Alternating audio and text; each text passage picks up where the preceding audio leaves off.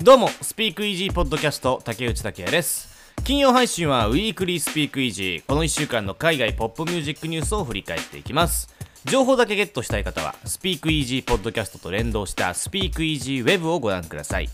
ウェブメディアスパイスにも毎週記事を書いてますのでこちらもご覧ください。そして私竹内拓也がナビゲーターを務める Spotify 公式のプログラム Spotify New Music Wednesday Music Took Edition もやってます。まあいろいろとポッドキャスト概要欄にリンクを貼ってますのでご覧ください。このポッドキャストはラジオ DJ インタビュアーである竹内拓也が海外ど真ん中ポップミュージックシーンのニュース期待のアーティストなどを紹介する番組です。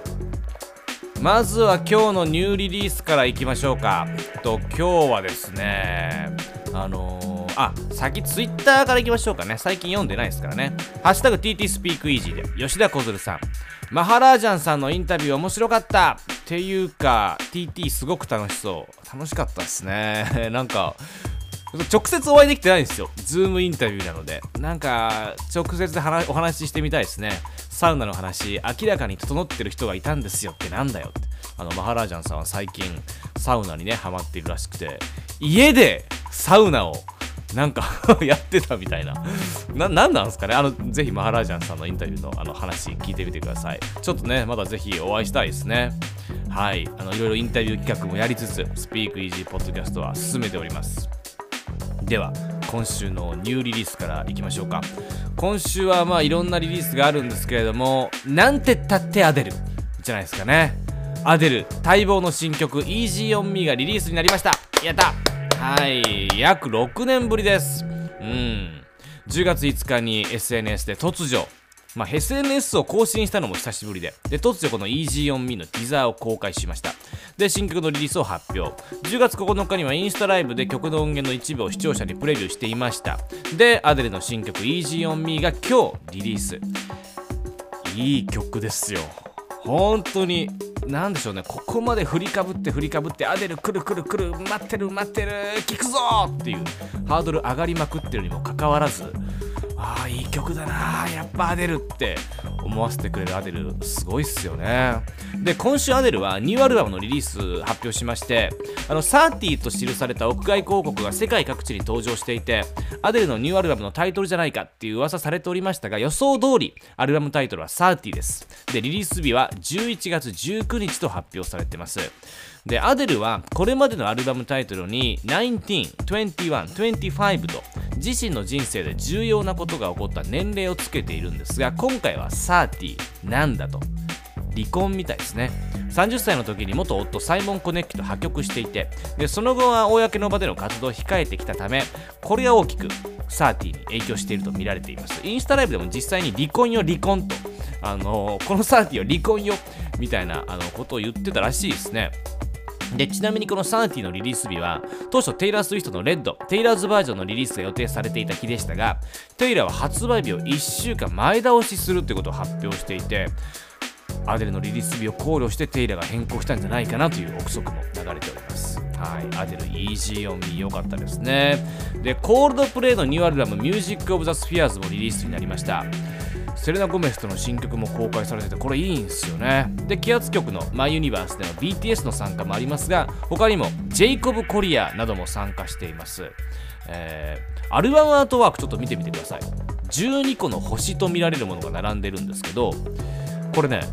まあ、惑星と衛星らしいですね。このミュージック・オブ・ザ・スフィアーズは9つの惑星と3つの衛星で構成される架空の惑星系ザ・スフィアーズをベースにしたものでで先行リリースされたハイヤーパワーは架空の惑星ケイオティカっていうのが舞台になってるんですけど他にもネオンムーン1とかエコーとかキュービックカリプソとかいろんな惑星が、だこのアートワークの惑星、衛星にもそれぞれ名前がついているんですね。で、その惑星や衛星とそれぞれの曲がリンクしてるという、12個の惑星、衛星、で、12個の曲っていう設定となっているようです。なんかこう、コンセプトアルバムって感じがしますが、映画スター・ウォーズシリーズの影響を受けているようです。あとは UK のシンガーピンクパンサレスがデビューミックステープ To Hell With It をリリースもうこのスピークイージーポッドキャストではずっと追いかけておりますが世界各国で話題となっているライジングスターです。18分ってむちゃくちゃ短いアルバムなんですけど1分台の曲も何個かあってインパクトはでも抜群ですね。これは良かったっすよ。はい。であとね気になるのがヤングサグのニューアルバムパンクがリリースになっていないことです。今週このパンクのプロモーションのためにラッパーのガンナと共にロールス・ロイスを破壊するというパフォーマンスも行っているんですがえっと自身2枚目のスタジオアルバム未だリリースになっておらずお昼1時にリリースになるとこう、まあ、日本時間で言うとね思われていたんですがだからアメリカで言うと午前0時なわけですけれどリリースされずアメリカ人がツイッターでパンクはどこだパンクはどこだウェアパンクウェアヤングサグとつぶやきまくってますね。ちょっとこのスピークイージーポッドキャスト収録時点ではお昼1時過ぎ時点ではキャッチできませんでしたが今日出るのかという注目ですね。あとはレミウルフのニューアルバムがリリースになったりと介護の新曲がリリースになったりいろいろと今週も豪華なリリースが続いています。